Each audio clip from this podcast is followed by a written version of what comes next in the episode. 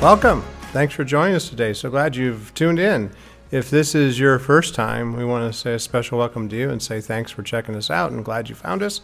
And we certainly hope it won't be your last time, but you could do us a favor if you would click on the digital connection card up here in the corner and just let us know who you are. And you can leave a prayer request or if there's a question you might have that we could help answer, we'd be delighted to do that. And if this is your spiritual home, we say welcome to you and are glad you too have found time to be part of this weekend experience.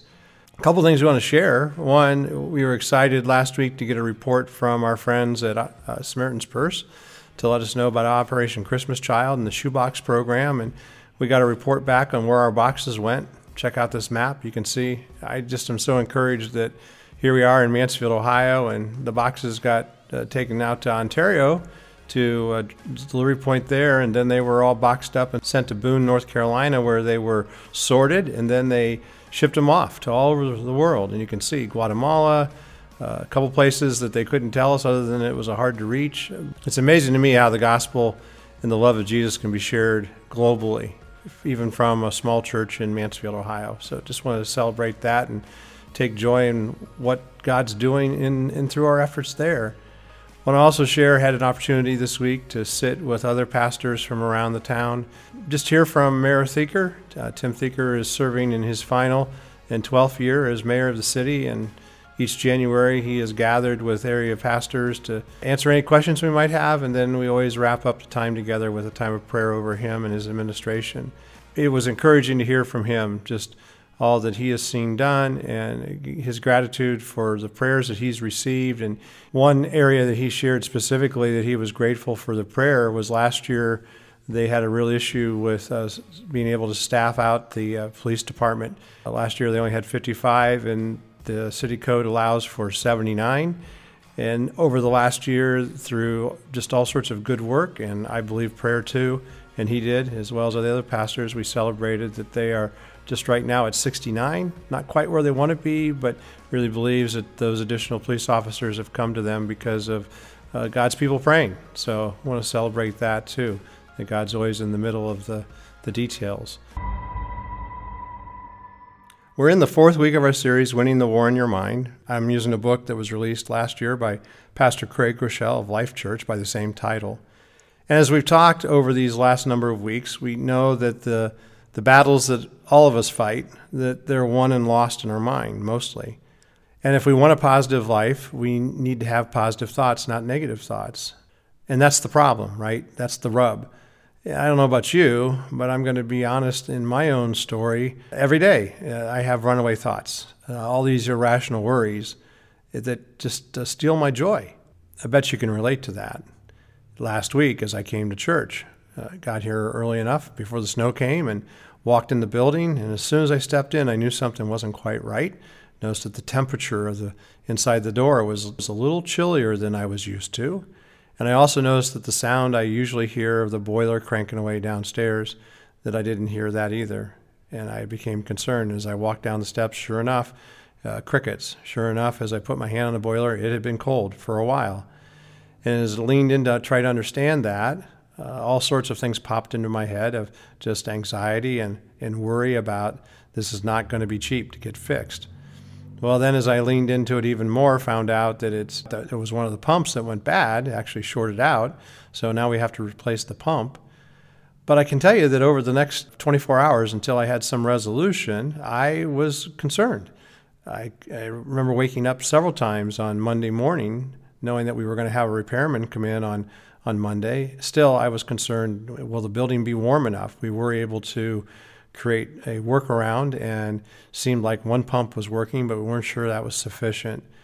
And that's a lot of detail, but I just want to share that you know, every day we lean into things just like that that we're not expecting, and that can bring about all sorts of irrational worries. It can really take our minds and hijack our thoughts in a whole different way. We get worried about so many things. Think about your journey to adulthood as a young person uh, coming out of high school and whether or not you'll get good grades and then going into college and what kind of job you're going to get and what kind of relationship you'll be in and will you get married or won't you get married or how will your kids turn out and will your kids need braces and if your kids need braces will you have the money to afford the braces? But if you do the braces will you be able to afford to send them to college? And And if you don't send them to college, will they make bad choices and end up uh, becoming part of the prison system? I mean, it's just all those kinds of things. It can just go like, oh my, right?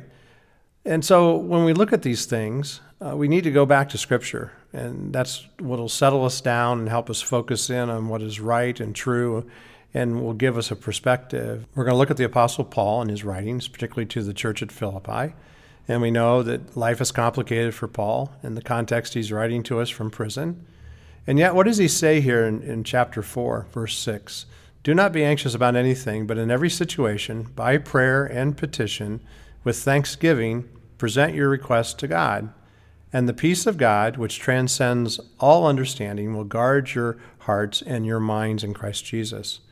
Finally, brothers and sisters, whatever is true, whatever is noble, whatever is right, whatever is pure, whatever is lovely, whatever is admirable. If anything is excellent or praiseworthy, think about such things, and the God of peace will be with you. Well, you just think about that. That's Philippians chapter 4, verses 6 through 9.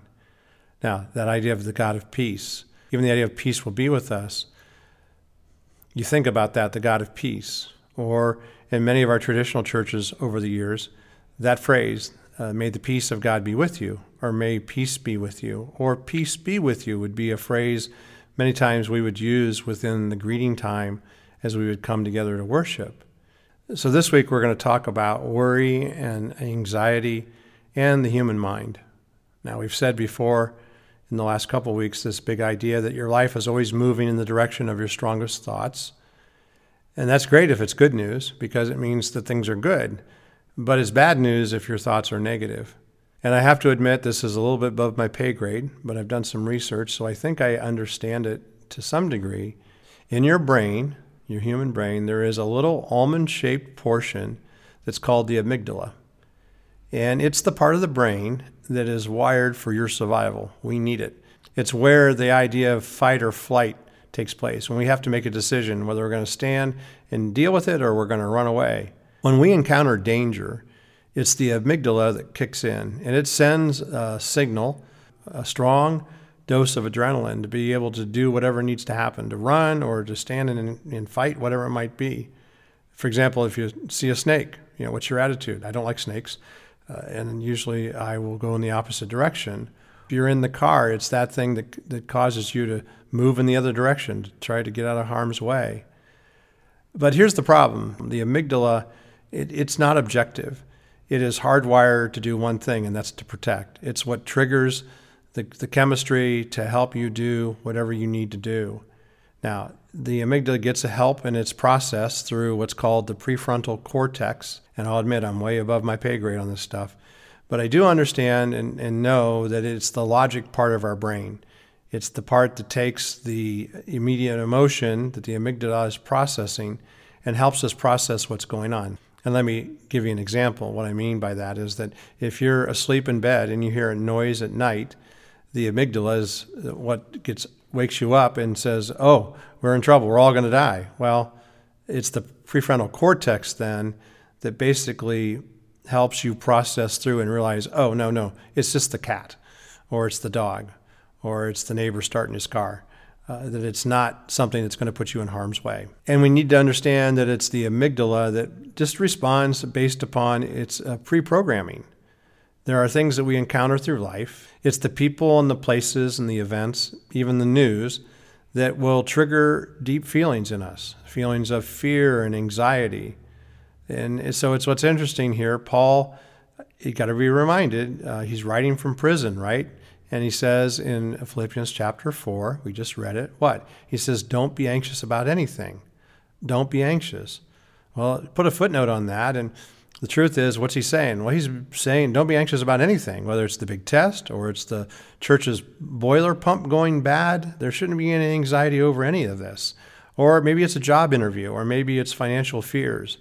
You know, put whatever you want to by that. And it's like there's anything. Uh, we're not supposed to be anxious about any of that. But he says, goes on, which means we need to stop based on that previous statement and move in a different direction. And he, what does he say? In every situation, by prayer and petition, with thanksgiving, present your requests to God.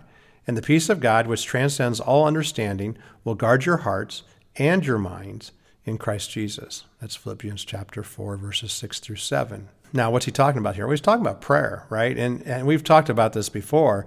And it's funny how, in some circumstances, we, our attitude is like, well, I, I guess it's come to this. All we can do is pray. Well, it's interesting when we think about the science of the human brain, we're going to see here in a moment that prayer can be a powerful thing. And that prayer isn't our last defense, the last line that we sort of lay out. It's actually the first line of offense that we need to move with. We're told in the book of Hebrews that we are to boldly come before the throne of grace to inquire of God, our Heavenly Father. Or in the book of James, we're reminded that we don't have something because we haven't asked. Now, here's a statement that Craig says in the book that I think is helpful. He says, Not only does prayer move the heart of God, but prayer also changes the chemistry in your brain. And I thought that was really fascinating because I know for decades, neurologists believed that the brain didn't change after adolescence, that once somebody became of age, that that sort of your brain ended up stopping uh, maturing at that point. And we found out through science that the brain is this amazing organ in our heads that is continually changing, that it's continually rewiring. In fact, we talked last couple weeks about the neural pathways and how to readdress those, to actually rewire ourselves by uh, creating habits, and talked about how God's Word is an important part of that. And as I understand it, the big term for all of this is called neuroplasticity. There's actually all sorts of supplements that people advertise all the time on TV about, about how to do that, about how to help your brain be more focused and to help rewire some aspects of it. But I didn't realize that there was also some other areas of study, not only this idea of neuroplasticity, but there's also a thing called neurotheology, or it's also known as spiritual neuroscience. I'm fascinated by this. That studies and what spiritual neuroscience does is it studies the relationship between the brain and our belief in God. Now, the statement I want to be clear about is that the prayer changes your brain. Uh, that's, I think, an important thing for us to understand. That's why we pray. And it's interesting in the book, Switch on Your Brain, written by Dr. Carolyn Leaf, she says, It has been found that 12 minutes of daily focused prayer over an eight week period can change the brain so much an extent that it can be measured on a brain scan. That is amazing. And so when we think about these things, literally the things that we think about, that the other can be just equally true is that, that it is can be just as toxic that our negative thoughts can hurt our brain and that the beautiful thing is she's showing here that the science of our brains is that when we lean into prayer and intentionally seeking God, that prayer can heal our brains, that prayer can transform us, and as Paul reminds us, it can literally renew our minds. So the question then comes why is it that we worry? Why is it that we panic? Why is it that we uh, experience anxiety? There's a lot of reasons. Uh, the science would tell us that it's what they call an amygdala hijack is basically you got to just save yourself. That there's something going on and you just have to move in a different direction. And so that's what the amygdala is telling you. You got to either stand and fight or flight, run away. Now, the truth is, from a scriptural standpoint, God would tell us the reason why we deal with worry and we deal with panic and we deal with anxiety is because our mind is dominated by sinful thinking. We're broken people. And therefore, our thoughts are broken. Now, let me ask this what is worry? Well, one definition that Craig uses is this that worry is the sin of distrusting the promises and power of God. Ouch. Or basically saying, God, I don't trust you to deal with whatever circumstance you're in. So, what's really important here is what I want us to see as we're thinking about winning this battle in our minds first of all, we need to, instead of letting our sinful nature control our minds, we need to choose to let the Holy Spirit direct our thinking. And that we need to lean into the logical part of our brain to choose what is spiritual.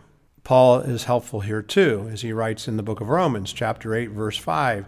Those who are dominated by the sinful nature think about sinful things but those who are controlled by the Holy Spirit think about things that please the Spirit. So letting your sinful nature control your mind leads to death, but letting the Spirit control your mind leads to life and peace. That's Romans chapter 8, verses 5 and 6. Again, we're reminded, right? We've seen this a number of times. Paul says, Take every thought captive.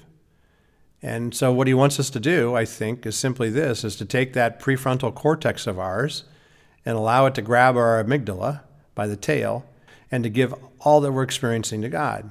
And so we give it to God. Well, how do we do that? Well, here's a practical way of showing you this. Um, we take the worries that we're experiencing, right? And we, as we take them, we take them and put them in the God box. We take our worries and we give them to God as we're processing through it, whatever may come through the course of the day. And yet, I think part of the problem is that we have, part of the difficulties that we lean into is that our, sometimes our worries are bigger than our God. And so let's just change that up. What we need to do is to realize that our God is a much bigger God and to help us process through whatever we might be experiencing. That we can trust God with our health and our future, that we can take our cares and we can cast them on Him. That we do that because we know that He cares for us. And that we know too that our life is to be hidden in Him, that we give our whole life to God, that that's part of the process. And I think there's that adage, and I really couldn't find who it's been uh, credited to the quote of, you know, to pray like it depends upon God and then to work like it depends upon us. And what I think, and it's even interesting this week, I had a conversation with a young man in jail, and he just said to me, you know, How do you know if God answers prayer? Why won't God answer my prayer? And I had to push a little bit to say, Well, you've got to stop making bad choices. And again, to know this young man's story, it's complicated and there's all sorts of things there that he's learned in bad sorts of way and we talked a little bit about neural pathways and redirecting his thoughts and creating better habits and to rewrite his story but we begin first with this idea that we do what we can do uh, that we we do all the right things we all know that student who uh, wants to get the a on the test right uh, but they haven't studied for it well god's not going to show up in that regards and so for each of us if we want god to be a part of our lives in a healthy way, we have to do our part. We have a responsibility. And, and so if we, we want to be healthy, we have to eat right. We have to study God's word. We have to budget our finances and our time. There's all sorts of things. And then what we have to do is give our worries to God, to literally take our worries each day and give them to God and to move them into that understanding. And it might be even something that you want to create this kind of a, a God box at your home to help remind you a prayer box each day, literally to take some post it notes and keep them close by and, and to put them in. But then you also need to be reminded that we need to, sort of this third idea, you do what you can, you give God what you can't do, and then you trust Him no matter what. And if there's a moment that you're going to say, Well, I don't trust you, that maybe you ought to take that promise back out of the God box and hang on to it for yourself to give you a real understanding of what you're doing when we worry and when we show anxiety and when we don't trust God. And yet we know these promises of Scripture to have a mind that's peaceful, to live a life full of joy. And so part of what we have to do is imagine, right, that we want a heart that's at peace, that we want a life filled with joy, that we want peace in our minds, and we want to trust God. Now, the reality in all these things is that it's possible but it's also a choice.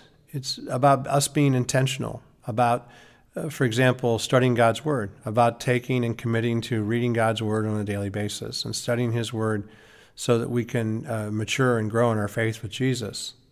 Now, let's do a little bit of review of where we've been over the last couple weeks to, just to help process this through a little bit more. We've said that your life is moving in the direction of your strongest thoughts, right? But I did ask you this question, and I'll ask it again today is that do you like the direction your thoughts are taking you?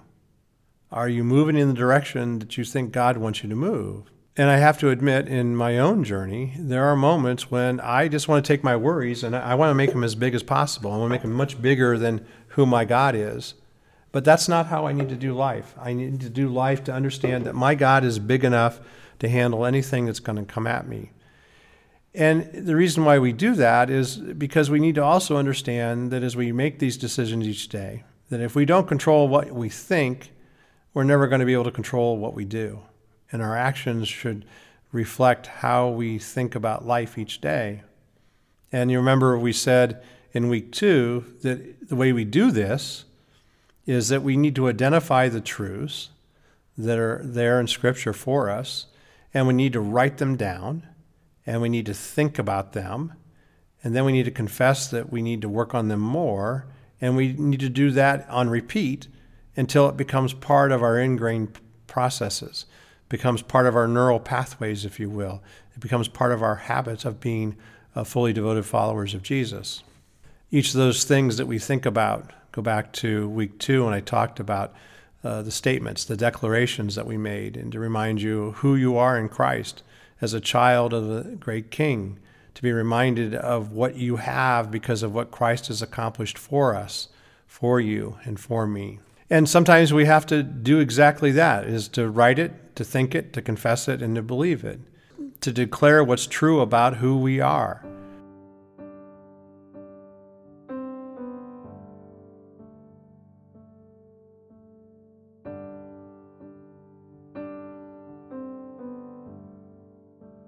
that you are strong and mighty, that you have the same power that raised Jesus Christ from the dead dwelling inside of you, that you are a weapon of righteousness in a world of darkness.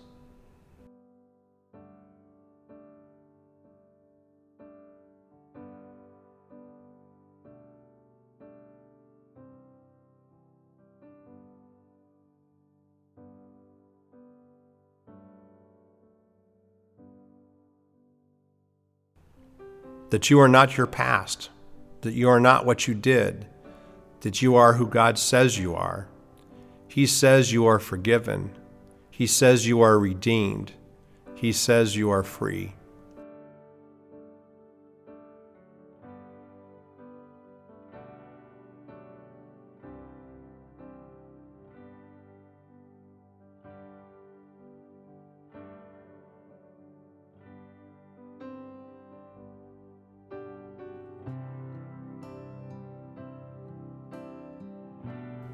That you are not a hostage to your unhealthy thoughts. The weapons you fight with are not the weapons of this world. You have divine power to demolish strongholds.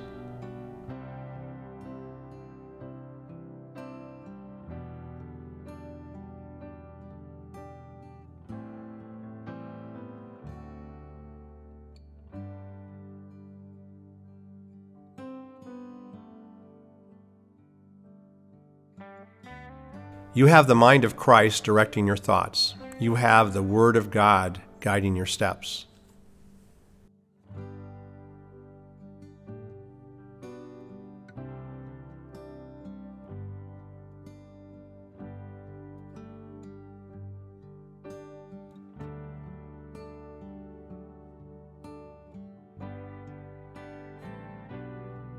Worry is not your master. You trust in God. His peace guards your heart, guards your mind, and guards your soul in Christ Jesus.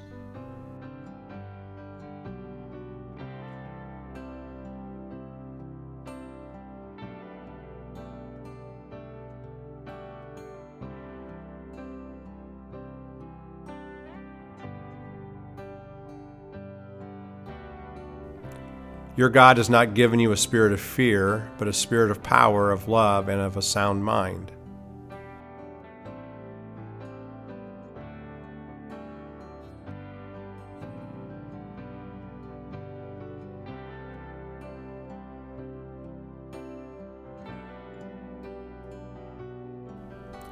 The Lord is your helper. You will not be afraid.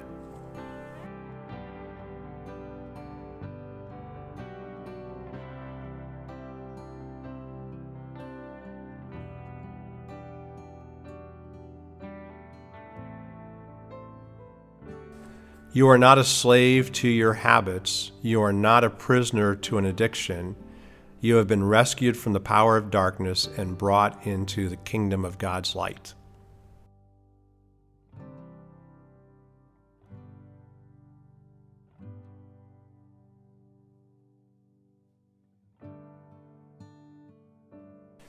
Your God will bless you abundantly, so that in all things and at all times, having all you need, you will abound in every good work.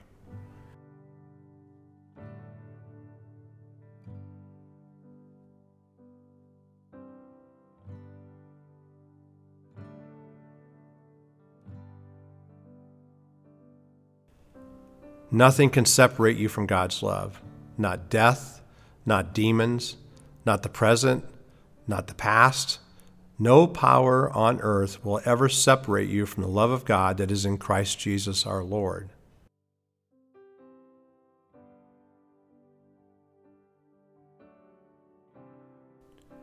Now, again, we think about this too is that we can't control what happens to us, right? We can only control how we frame it. And we said this last week, and I think this is really a powerful statement is that we aren't interpreting God through our circumstances. Rather, we're interpreting our circumstances through the goodness of God. And this is an area where I struggle is that we need to cover everything we do in prayer. Too many times we want to just get out in front of God, and yet we, prayer should not be our last resort, it should be our first line of defense. And to sum it up, Paul says to us that we're not going to be anxious about anything, that in everything, everything, all things, y'all, is that we're going to be in prayer and petition, that we're going to bring it all before our Heavenly Father who loves us as a request for Him. And then we're promised that the peace of God will take and will transcend all that we understand. And what will come from that is that we're able to guard our hearts and guard our minds. This much we know to be true is that if we want to push through the battle of the war in our minds, that we have to depend upon God's power, our big God, to help us win that war, to empower us to win the war through what Christ has done for us. You see, once we know the truth, we will be set free. Let's pray. Father, we're grateful for that truth. Thank you, Jesus, that you've rescued us and help us see in each day how big you are and how small our worries are compared to you, and help us give them to you and not take them back. Thank you for your Holy Spirit. We pray through the power of the Holy Spirit that we can find freedom in all things. And we thank you, Jesus, for the life you've given us. And we pray it in your strong name. Amen.